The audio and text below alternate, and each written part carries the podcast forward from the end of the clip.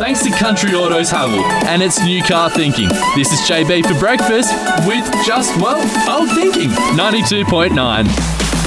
92.9 and JB for breakfast. I told you the story yesterday how the Peel River, when it gets around Cable Avenue there, where the old skate park used to be opposite the PCYC, the river used to actually run there.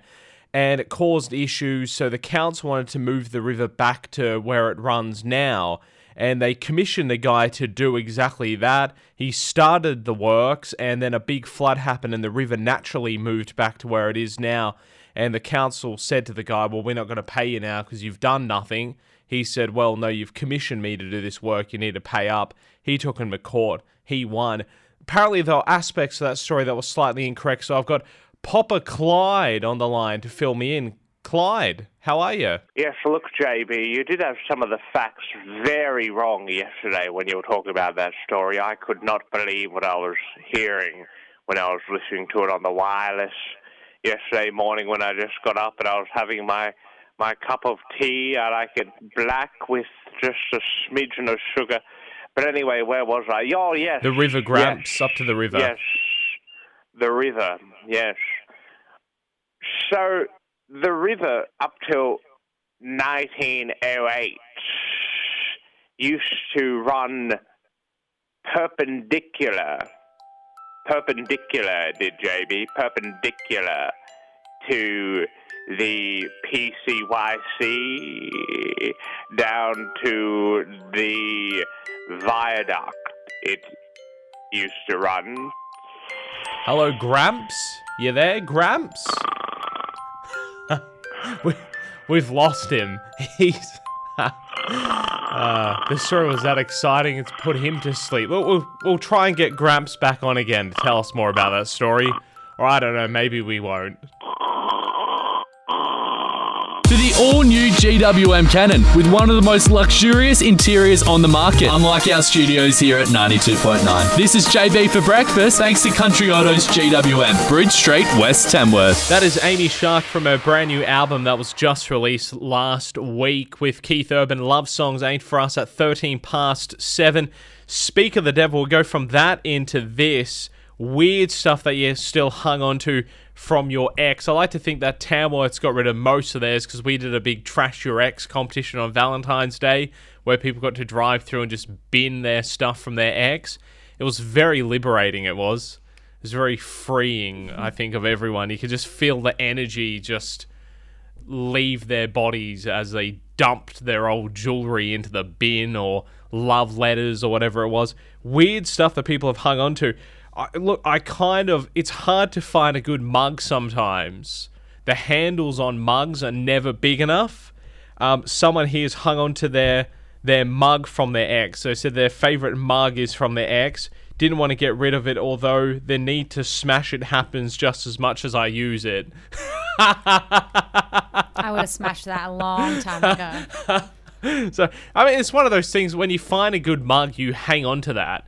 So if it does have some now bad, um, bad mental tie-ins, then yeah, you're you're in a tough spot. Um, someone kept a Swiss Army knife that was given by their ex.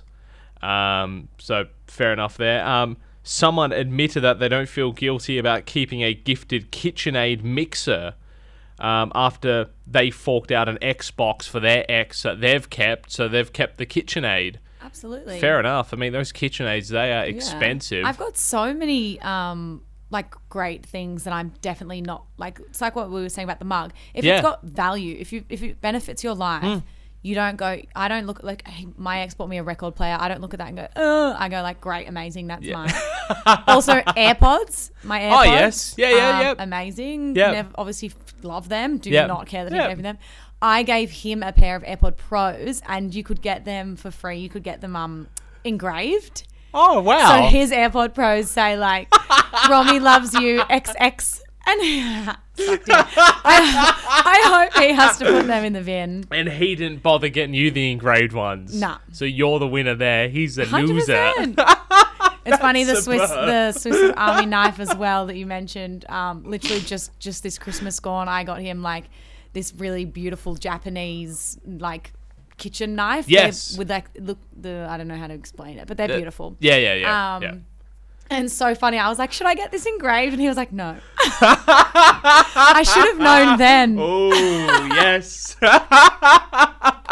I wish I did. Uh, and and speaking of um, breakups and things, just literally about five minutes ago, it was announced that uh, Bill Gates is divorcing his wife of 27 years. Melinda Gates, of course, have set up the big foundation together as well. The charity is still going to be remaining together, but they're, they've uh, announced that they are getting divorced after 27 years of marriage. So obviously, Melinda Gates finally pressing Control Alt Delete on that one. Oh my God. Thanks to Country Autos Haval and its new car thinking. This is JB for breakfast with just, well, old thinking. 92.9. Time to have a chat with our money expert, Sarah Wells. Sarah, thank you so much for your time. Thanks for having me. Now, the next sort of financial COVID wave to smash us all is the good old debt recovery with a lot of the sort of those deferral periods that we had over the last 12 months coming to a bit of an end. And that means the good old debt collector will be after you. Most definitely. Look, we're now coming into May. We had the moratorium on evictions end in March with the 30 days up coming into April. Yeah. We also saw during COVID and really during that height between March and sort of September 2020 and then extended from September 2020 through to March 21, Yeah. there really have been commitments from organisations not to pass debt through to debt collectors. And Yeah. what I mean by that is if you owe a bank money or you owe a company money, they will try and recover it from you directly. If they're unable to, quite often they will then pass that to a third party or sell that debt Yeah. to a collection agency for them to recover it from you directly. Look, I think for it to be passed to a debt collection agency, really the, the person you owe money to or the organisation has to show that they have tried to recover that from you directly. So when it gets to that stage, it's probably at a point where you really need to sit down and think about how you can repay this debt, if you can repay this debt. And for some people, it may mean that they might need to have a good, long, hard look at their current circumstances, whether it be them personally or their business. Because if you are going to work with a debt collector, and we all have rights, and there are some great organisations um, and government agencies where you can get that advice from, you really need to understand if you are going to be able to pay it back. A lot of those agencies will work with you to enter into a debt repayment plan.